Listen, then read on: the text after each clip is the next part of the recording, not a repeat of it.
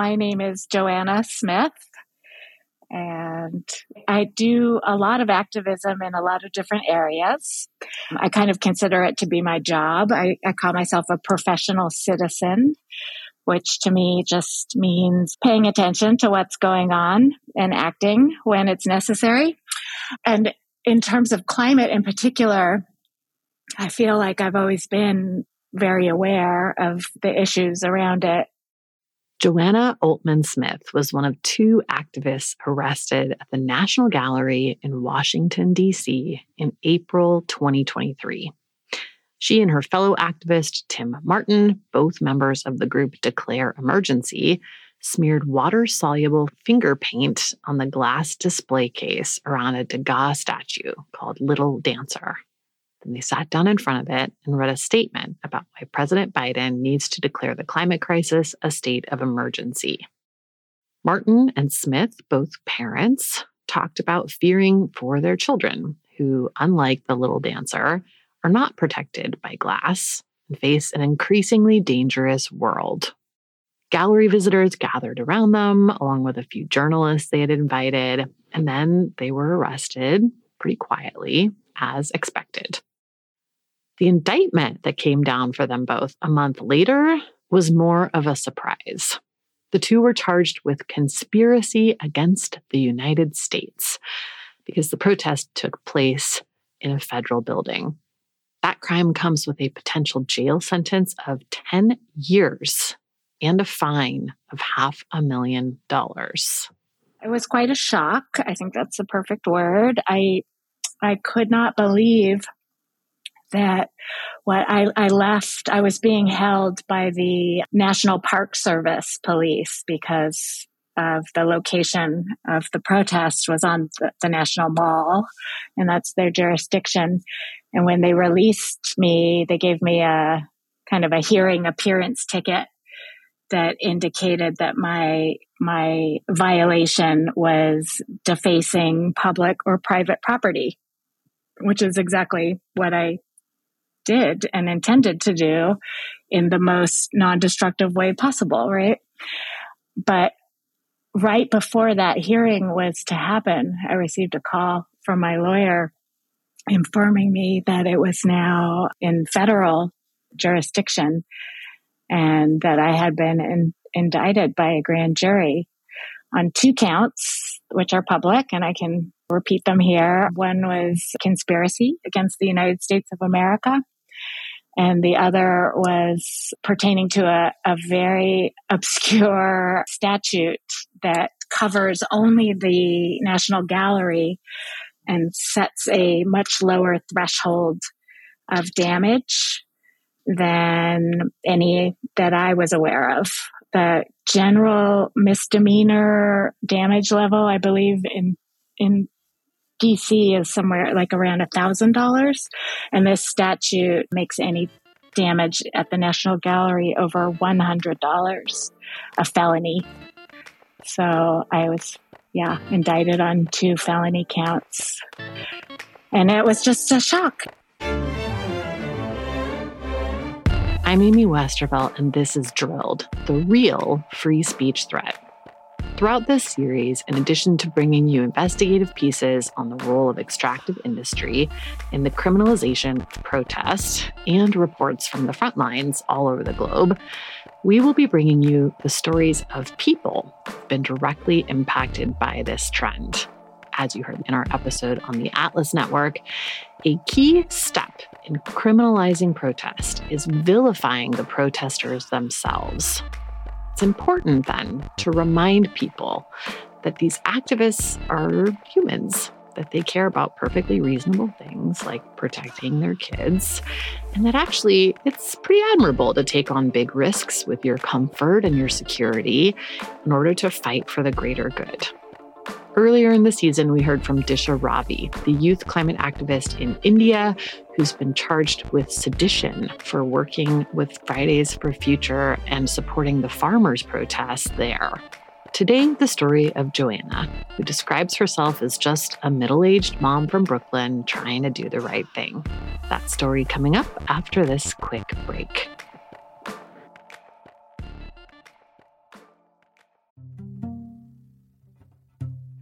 You're listening to this show, you are probably at least climate curious. And one thing that I get asked all the time is okay, I understand that this is a big problem. We need to act now, but what can I do? The climate crisis can feel like such a huge, overwhelming problem, which is why this April, former US Vice President Al Gore and the Climate Reality are holding a free training on what's happening with the climate and what we can personally do. And actually, I'm going to be part of that training. It all happens in New York City, April 12th through the 14th, and it's going to be big, really big. If you want to know what climate change means for your future, your career, your part of the country, or the world, this training is for you. You'll get to hear straight from former US Vice President Al Gore and a lineup of incredible thought leaders, scientists, experts, and more at the top of their fields. I'll be doing a training on climate disinformation as part of this. You'll come away with a real understanding of what's happening to the planet and the skills to make a difference. If you complete the training, you'll join the Climate Reality Leadership Corps, a community of nearly 50,000 changemakers all over the world. To learn more and apply, visit climaterealityproject.org slash new dash York. That's climaterealityproject.org slash new dash York. I hope to see you there.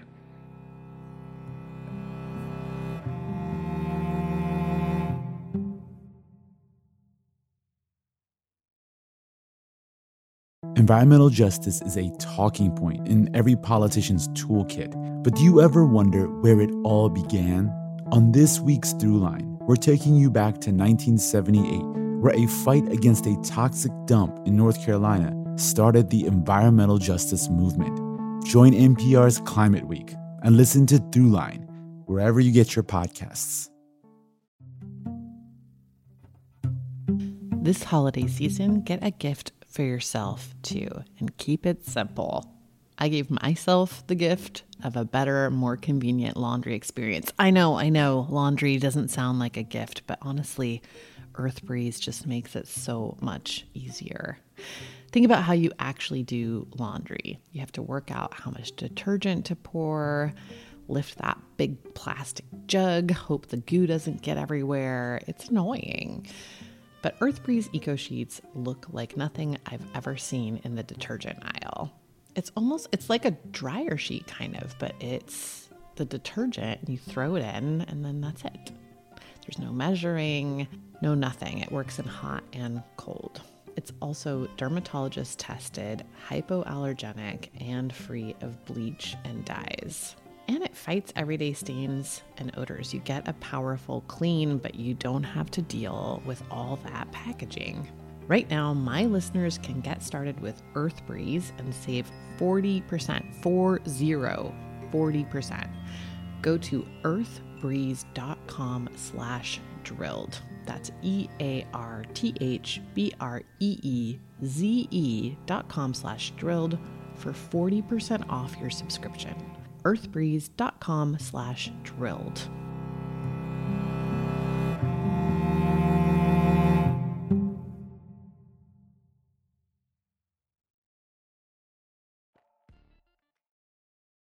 Even as a child, I grew up in Berkeley, California. There was a lot of activism and social movement around me all the time.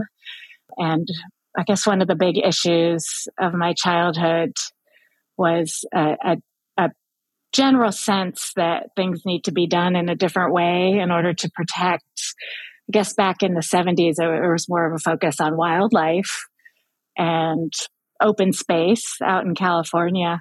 So issues would be addressed around certain species who were threatened with extinction or preserving a park for public use when developers wanted to build a house on it or that that sort of granular local issue.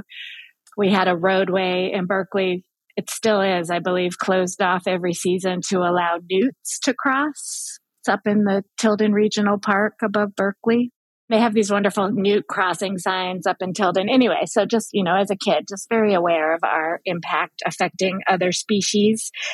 Um, my elementary school in Berkeley was one of the first, probably, to have any kind of garden element. It had um, something they called the environmental yard, Washington Elementary on Martin Luther King, which was basically just this huge open space um, with plantings and a pond, and we could just run around in there at recess. So that was a big formative thing for me. Moving on into college years, I went to Vassar College in Poughkeepsie in the 90s. And at the time, there was no recycling program on campus. So a bunch of students and I would get up early on Sunday mornings and drive around in a truck collecting all the empties from all the house parties and take them to a recycling center in Dutchess County. I think that was probably like my first on the ground trying to do something with my hands to make things better. But in terms of like political involvement around the climate issue, I'd say my entree was actually around transportation issues in New York City. I was very concerned about how cars were dominating the urban environment and polluting it and making things unsafe on the street level for everyone else trying to use the city. So I got involved in advocating for safer streets for people walking and riding bikes and helped found a political action committee around that issue that still exists in New York to help get people elected who understood all the issues that come up around around giving people choices about how they move around the city. And then that that got me involved in all kinds of local politics. I served on my local police precincts community council for a couple of terms, trying to help them understand the issues around the built environment, how they could better be good community partners around that. Gave up on that. Gave up on trying to reform the NYPD and I joined my local. It's it's like the lowest level of government in New York City. It's called the Community Board. There are like 50 of them around the city, and the idea behind them is to have citizen input on uh, local issues ranging from liquor licenses to historic preservation. Um, and I became very aware sitting on that board that we were still litigating really important climate issues on a block by block basis. Um, things like trying to remove one parking spot to allow for more bicycle parking on street or letting a homeowner put solar panels on their historic district house. Or this kind of thing would take hours and hours of fighting and discussion. And sometimes they would pass and sometimes they wouldn't and I just started to feel like the um, extreme weather events that were happening in my life were being caused by all of our our man-made emissions and that the local politics wasn't up to speed in terms of coming up with solutions around that. Um, so I have over the years done a lot, like I mentioned, the electoral politics, like doing get out the vote and petitioning and trying to get certain people in office. I've also done a lot of citizen lobbying with various nonprofits in the climate area and other issues that I care about, like Moms Demand and the Trust for Public Land and the National Resource Defense Council, New York Renews, um, which is a coalition of several hundred environmental and community groups in New York State um, trying to get climate friendly legislation through our very broken legislature.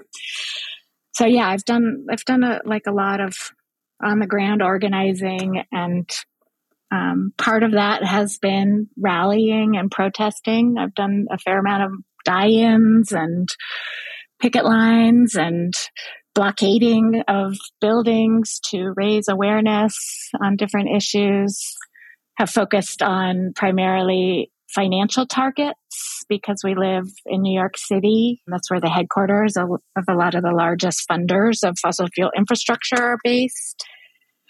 yeah, I have like a really great group of meditative friends from all different faith traditions. And we get together once a week and hold a kind of silent meditative witness in front of the BlackRock headquarters, sometimes within it.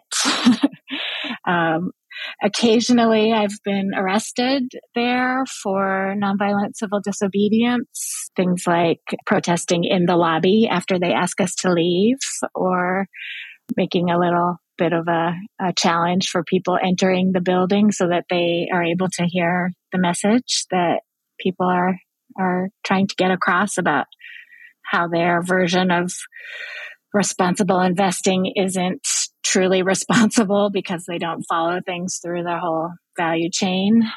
So that's kind of my background. But I'd say, in terms of what I just did with Declare Emergency in Washington, that was my first time stepping up as an individual, putting myself on the line with my partner, Tim, to really do something that we knew would raise the alarm on the government's lack of climate action to the level that would pierce the bubble of mainstream media which is very inclined to not cover any of all the things I just mentioned to you.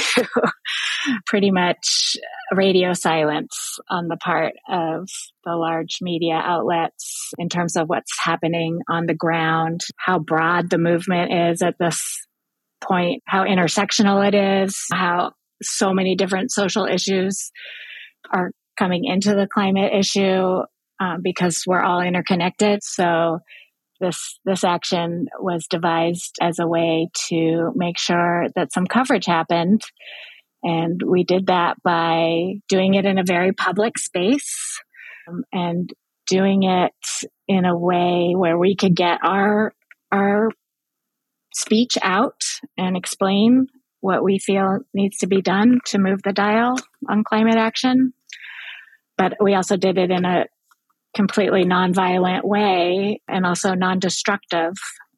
We use purposefully used tempera paint that is otherwise known as washable finger paint that's used in nursery schools all over the world. and we did it because we wanted to have, yeah, a, vi- a visual component because that kind of theatric is what ends up being covered. And we needed that coverage in order to start more discussions.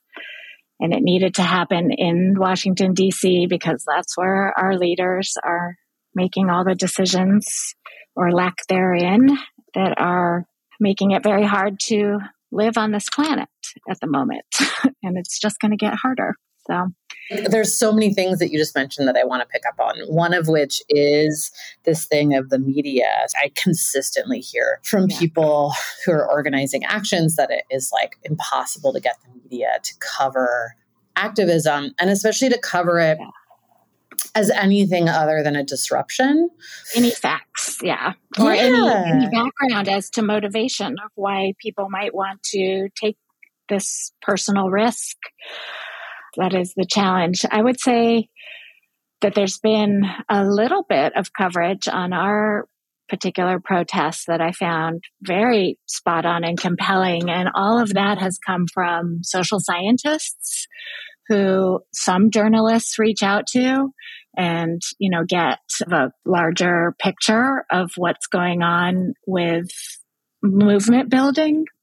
Pretty much all of those academics, scientists, professors, they all understand the need for the disruption to get the media to pay attention. And the idea is to not, you know, keep manifesting the disruption for all time. The idea is to get the disruption covered, starts people talking about the issue, learning more about the issue, I mean, at the point we're at with the extreme weather spiraling out of control all across the globe, it's not exactly like we need to raise awareness or you would think it wouldn't be, but it's, it still is a necessity because you look at the pushback that our protest has received from pretty much everyone within the art world, anyone from mainstream newspapers who we still respect, we still understand the need of the free press to get important information out to the public. That's why we wanted so dearly for them to cover our protest. But then you get things like the Washington Post editorial board painting us with very broad strokes and pretending that they didn't understand the need for it in the way we approached it when all of the social scientists say this is exactly what has to happen. So, actually, I think it'd be helpful for people who are not familiar with organizing or protest. Could you right. walk me through how does an action like this come together? right. I'm, of course, not allowed to talk about the specific action that right. is currently being litigated, but I have participated in so many actions over the years, so I can yeah. speak to the fact that, yes. yeah, general general organizing involves clarifying a message and a mission. What are, what are you trying to achieve? That can be done starting with one person. I see a problem. I want to fix this problem. How am I going to go about explaining this to other people? So, right, you have to come up with what, what you're doing and why you're doing it. Then you reach out. There's outreach. You find like-minded people. You find them in a wide variety of ways these days. You put something on social media, you print up a poster, you print up a palm card, you get out to the farmer's market and talk to people. You ask friends and friends of friends to help share your message of what you are hoping to change. And then you get together with those people who have expressed interest in connecting with you on, on that issue and you devise an action plan. And that is generally um, something that depends on who you're trying to reach in terms of where the, where the change can actually be made. It depends on locations. It depends on various people's risk tolerance in terms of interacting with both law enforcement and anyone else who might come down the pipeline after having done something like this. So basically groups are divided into by risk and certain actions depending on your immigration status, your age, your current employment situation, your need to be home for your kids. There can be a variety of reasons why people might not want to engage with law enforcement. But because this is like the moral issue of our time, protecting a livable planet is something that a lot of people are willing to engage with law enforcement around. And that engagement needs to be nonviolent for it to be powerful in any way. And so there's training that happens around that for the people who are willing to risk arrest, there is a lot of coming together about different ways of communicating, ways of speaking with each other, how to show respect through body language, how to position yourself in a way that will reduce the chance of harm to yourself and others. There are a lot of different components to nonviolent civil disobedience and anyone who's planning to undertake that in a way that will actually eventually make some change happen needs to be up to speed on all that. So that training takes place. And then the day of action finally comes around, and hopefully, everyone that you've gotten on board knows exactly what their role is and is there to support one another. Then there is a whole another element of support that happens around helping those who have decided to risk arrest. So people will take care of personal belongings. People will make sure that they have your emergency contact and your medical needs written down somewhere. People will come to the location where you have been detained after an action and greet you when you are released and make sure you have a snack and make sure you know what your next legal steps are. So there's a lot from soup to nuts. it's like a really long process, but it's amazing people power when you get people on the ground all there for the same reason, all trained in nonviolent civil disobedience and all ready to help make a protest happen in a way that will get the message out, the intended message out, and make sure that everyone stays safe. It's interesting because I feel like one part of the the sort of backlash currently is to uh, almost paint that organizing as like insidious. Exactly. Yes. Like organized crime or something. It's exactly what they are doing. And when I speak to my surreal position as an individual, I have been aware of this happening in other countries, even in other states in the United States. I always somehow thought that the RICO laws were specific to organized crime and for people who are trying to harm other people or cheat other people or do something very nefarious. And all of this climate movement organizing that's now being charged under these laws is the opposite. The intention is to support other people and help other people and quite frankly save other people. So I find it very interesting that the whole concept of getting together with assembling with like-minded people and coming up with effective protests is now considered something sinister that dis- yeah. dissent dissent in general is in many eyes seen as the same as destruction or something. Yeah there's a lot going on in the US and then we're also looking at what's going on in other countries and where there's overlap between things happening here and in other places. And I was talking to a disinformation researcher about trends that they're seeing and climate disinformation and things like that and she didn't even know that we're working on a series about the backlash against protest. Mm-hmm. And I was mm-hmm. like, So, what are you looking at? What are the things that are concerning you in the next six to 12 months? And she was like, Well, I'm really concerned about the rhetoric I'm seeing that's sort of othering and demonizing of climate protesters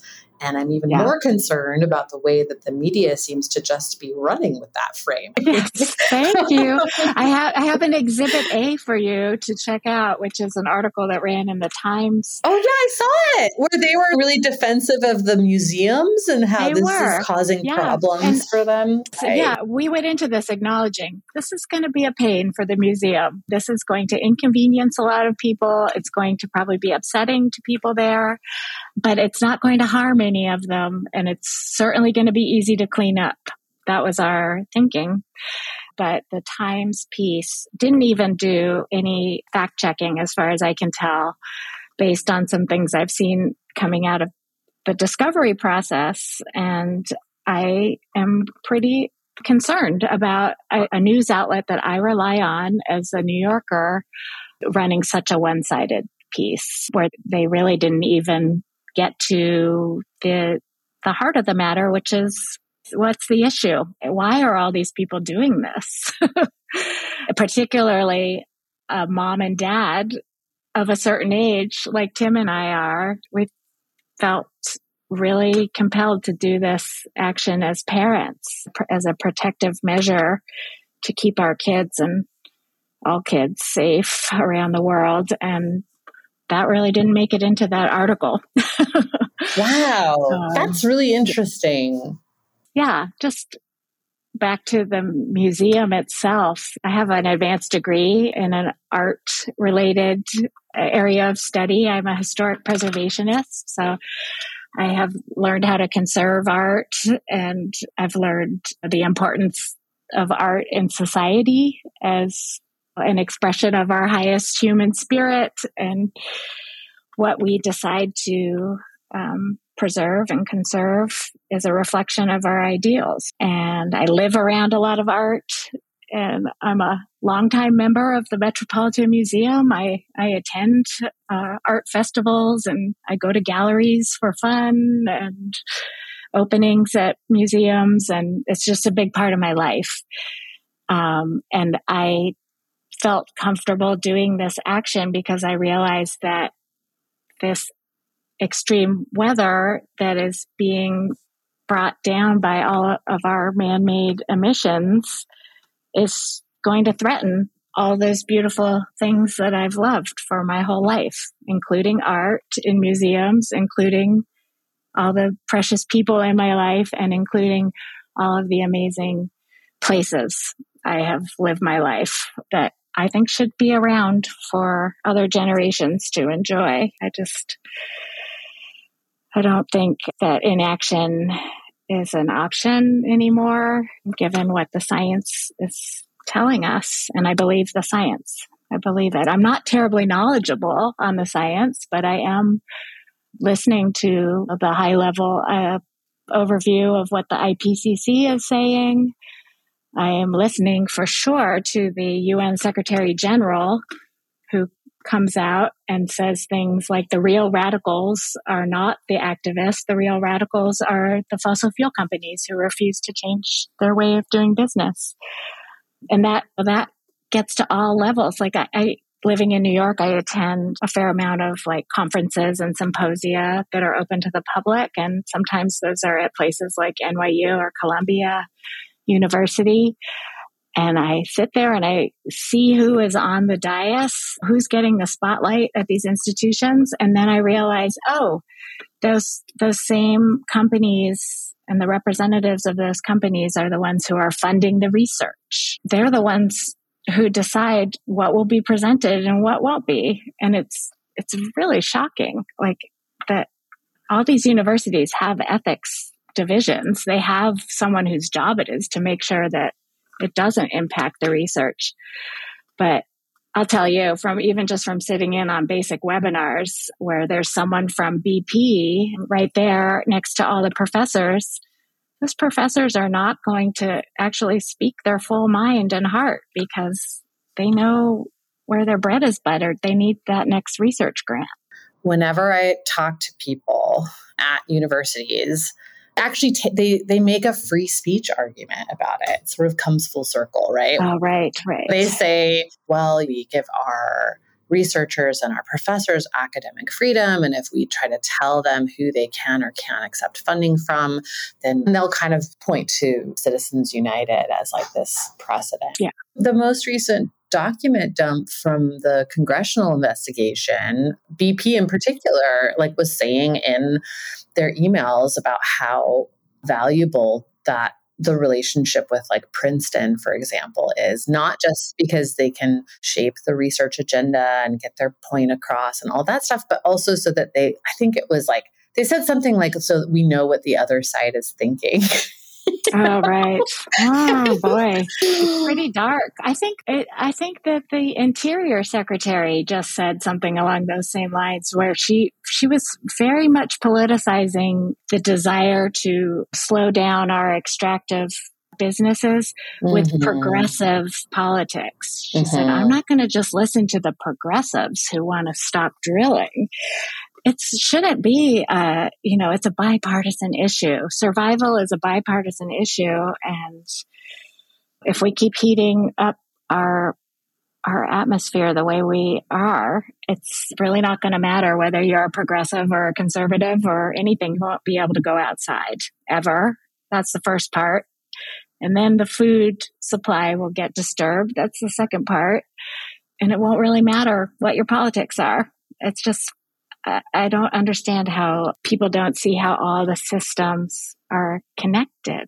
They're, it's to have people at the highest position. Like I think the energy secretary yesterday tweeted about how upsetting it was to see all the extreme weather events hitting all over the country and how much suffering they're causing with a complete disconnect that she is in charge of the agency that sets our energy policy for the most powerful country on earth, right? She she's the yeah. one. She's the secretary. I know they do that she, a lot. A lot of US government officials will make these statements like I wish we, there was something we could do. There's a lot you could do and that's what yeah. I try to give them credit for the many things that they have done. I'm very excited by a lot of the parts of the Inflation Reduction Act that seem to be focused on regenerative agriculture or expanding transit or things that can really move the dial. But if you're doing that at the same time, you're authorizing things like the Mountain Valley Pipeline and Willow and the big LNG export facility up in Alaska. That's going to wipe all those gains off the table. It's a lot to unpack for a regular person trying to live a regular life, juggling jobs and family and all of the stresses that are coming as a result of the massive income inequality in our country. Where is anyone supposed to have time to sort all this out? That's why we need our leaders to do their jobs, right? It's not really not our job to come up with the policy. And that's what we elected them for. And our government is still quite involved with that industry from a particularly from a campaign donation standpoint and a lobbying standpoint. That's who's whispering in the ears of our leaders. Their access is so much greater than an average citizen. So here I am, little average citizen, trying to be heard. I am curious to hear, I guess, yeah, like what your initial thought was when you heard these charges. Yeah, it was quite a shock. I think that's the perfect word. So I was, yeah, indicted on two felony counts. And it was just a shock. It was a shock to hear that from my lawyer because I knew that I was taking a risk by taking this action, but I had no idea what the level of risk, in fact, turned out to be. in, in past actions I've undertaken in DC, things like die-in on Capitol Hill or sitting in the halls of Congress during the Kavanaugh hearings. I was always given a very manageable fine and allowed to kind of release myself on certain there were some some constraints. Like occasionally in new york i'll get promised to not do anything for a certain number of months in terms of my protest activity.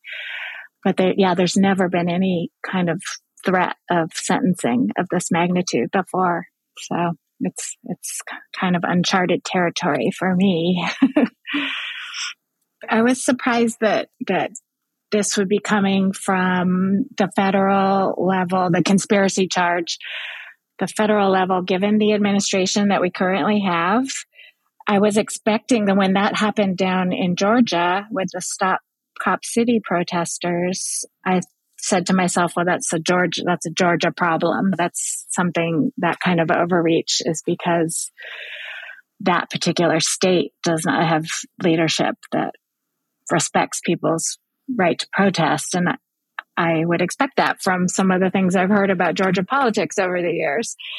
But to see that coming out of Washington, D.C. as well under a Democratic administration, that to me says we're in deeper trouble than we thought. And not just me and Tim, but all of us. That shows me that our government is afraid of something that Tim and I said in that gallery.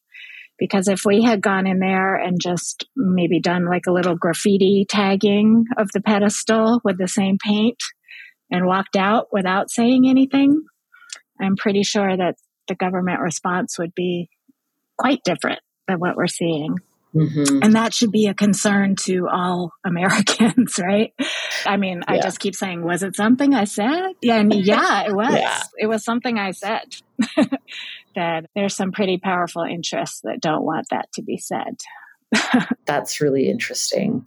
So logistically, what are you waiting on right now? Right. So we had we had our first initial hearing on Friday that was supposed to be straightforward. It was just supposed to be all the parties involved in the case meeting with the judge.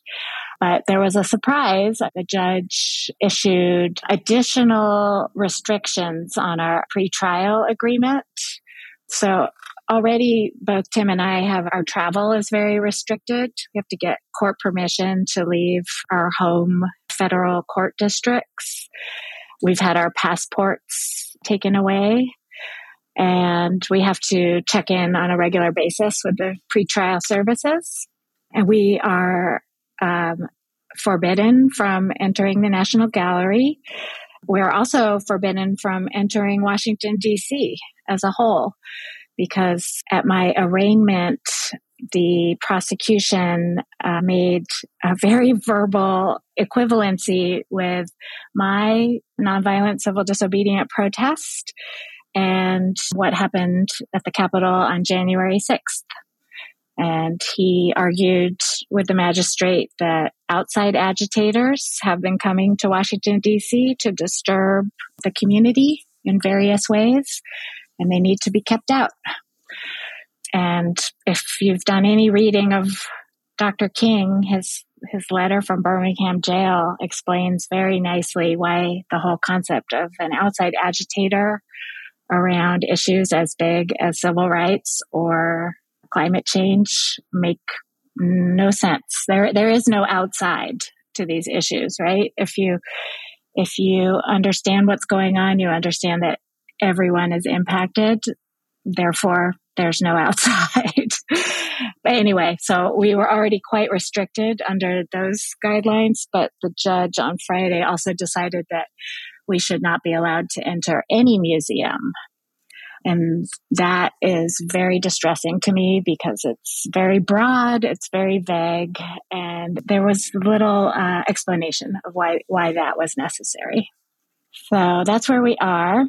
I thought this was strange that they made a point of saying over the last year, in addition to this offense, Declare Emergency has blocked roadways around the Washington, mm. D.C. area. Yeah, this, this was my first protest with Declare Emergency, and I wow. really didn't have anything to do with any of those roadblocks. And another thing that came up in the hearing on Friday was uh, the judge's concern about copycat activities, and that somehow by prohibiting Tim and my ability to go to any museum that that would somehow prevent copycat activity. Once again, not sure what that has to do with me, but I don't understand all the legal ramifications and I'm learning as I go along. If I'm somehow able to compartmentalize a little bit, I am finding the process fascinating to kind of learn how how the system works, how the criminal justice system works. It's it's really interesting to uh, be in the in the belly of the beast. I have one like very visceral experience I've had so far. Mm-hmm. When I went to surrender to the FBI, I thought it was going to be kind of a straightforward more of a like a clerical matter but i ended up being put into shackles and taken into custody for a good part of the day without a lot of explanation of what was happening or why that was necessary. So i guess that's just their protocol for when somebody surrenders but that gave me a lot of insight into you know just what business as usual means how how people are treated I'm curious just what you think about this way that activism is being portrayed, both kind of by the government and in the media, where being like a, a professional citizen or a career activist or someone who goes to a lot of protest or organizes a lot is like increasingly being um, painted as like this kind of suspect activity. Mm-hmm, and I mm-hmm. do think it's funny be- that like I, I feel like it it is often people that I think probably do quote MLK regularly. So I'm curious what you think about that. Yeah, I I recognize that most people cannot dedicate as much time to following the issues and occasionally showing up in person for something the way I've done the past many years because of all the things we were talking about before. And my circumstance is very different. I was a full-time stay-at-home mom who did not end up going back to work because right around when I was planning to do that, the pandemic happened. And then things changed. Work seemed, yeah, like something I could do from home, which is what I've always done with all of this kind of thing. And I just have the flexibility in my schedule. I have the flexibility in terms of our economic security. I have the flexibility of having a supportive partner. I have the flexibility of my race. I am a white woman with gray hair, and I am much more likely to be treated with some modicum of respect than a lot of people who are on the front lines of, of the climate crisis. So I use all of those, you know, those advantages that I have to try and move the dialogue.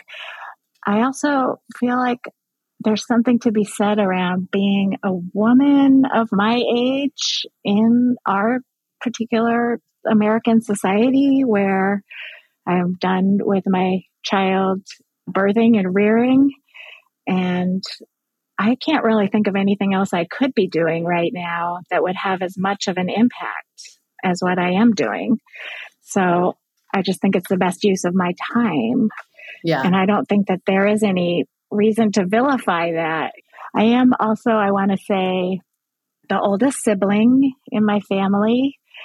And I come from a, a pretty complicated, immediate family structure where I was kind of the primary caregiver. And I think I'm still in that role. I think I'm still trying to take care of everything and everyone. Yeah. And that's just how I'm that's just how I'm wired. I can't leave it to someone else to do because yeah, growing up if I didn't take care of it, it didn't get done. And yeah, I think there's a lot to be said for that. I don't know, not to be too grandiose, but it is my hope that people will see just like, oh, stay at home mom stepping up and doing something bold. We'll call it bold. I don't know. Mm-hmm. Maybe I can at least get in touch with my legislators or work on a local issue or it's such a great antidote to all the anxiety that so many of us are feeling. Can I ask you what your kids think of all this? Are they, you know, scared or worried for you? Or, yeah, what do they think? Yeah, they definitely are concerned about how mm-hmm. this is all rolling out, this particular protest. But overall, they have been kind of, I would say, there's like an element of bemusement because they're used to seeing me in a very different light, just like puttering around the house, making a dinner or watching TV yeah. or whatever. And, and then they see me suddenly like chained to something and being arrested. And I think there's a um, cognitive disconnect for them for sure. But they also, I mean, understand the issues that I get out there for. And they, I think, are in general agreement that someone needs to be doing something about it. So I would say they don't hold it against me, but they find it kind of amusing. Until now, I will say, because this case, there's really nothing amusing about it. And I think they are worried for me. They are being extra nice, extra supportive. They are not asking a lot of questions, which I think is natural because they probably know that they'll hear something they don't want to hear. Mm-hmm, mm-hmm, I'm not mm-hmm. sure if either of them are aware of my possible sentence. And I don't think yeah. it, either of them have really thought about what that would mean for our family life if they were not able to see me for that length of time or have me be a part of their active lives for that part that length of time. But I think, yeah, so I think they're doing some self protecting. That's the way I would put it by uh, not delving too much. And how, how old are your kids? They're 18 and 20. And I was going to say it's actually pretty good timing if there was ever a good time for this to happen because they're both launched. They're both, as of this uh, fall, my youngest will be going to college. My eldest is in college and they, they're adults now and they, they have their own lives happening. So that's great. Um, I would, I, in fact, we, we felt like we didn't want our youngest to just be sitting around with us, um, worrying about the case for the next many weeks. So he had some scholarship money from his high school. He won some awards and he took it and bought a Eurail pass and he's off exploring the world, which I'm really excited about. Um, yeah, and I'm so good. glad. I'm so glad that he's not here with me. I feel like a little bit like uh, Pigpen from the Peanuts with a little cloud of dust over my head, where I'm just kind of like, I have a lot of good coping skills and I have a lot of great support, but it is, it's a weight. Totally. Of, well, yeah. A lot of uncertainty. at least you don't have the, yeah, the added pressure of like trying to kind of make it okay for yes. too, you know? Yeah, yeah, yeah. He he could handle some of it, but not as much as is going on for sure. Yeah. And I think though what's interesting having the well, especially having the little one just turn 18, it's it's so interesting as a parent how they just always stay babies in your mm-hmm. mind and you mm-hmm. see you like you look at the adult man but you see all the different ages in in that person and i think when when i think about like their vulnerability i yeah i can't get past that the the little the little people vision i have of them and they they both have underlying health conditions that that extreme weather does not help. One one of them has a heart condition and one of them has asthma and I am just like in I'm in mama bear mode now with all this wildfire smoke and terrible humidity and heat and yeah. in New York state we we keep having these ozone alerts where they're like please don't go outside all day because the ground level ozone is so extreme that if you have any trouble breathing you should pretty much stay on your couch today. And I have this super active, athletic 20 year old who is probably going to push the boundaries and just see how much he can do out there before it takes him down and exhaust them. And that's, I, I just can't stand that as a parent. Yeah. And that's just one person on this planet. And there's so yeah. many, so many kids, so many animals just being hung out to dry, just being treated like they're completely expendable. And in the places that did the least to cause it. That's yeah. that's the that's the real rub is that all of we're getting a taste of it up here in lovely New York state, but the brunt of it is in places where a lot of people don't even have electricity at this point. They have nothing to do with what has happened and they are getting washed away and burnt to a crisp. It's really unfair. so we're not just doing this for our own families and communities, we're doing it for theirs as well.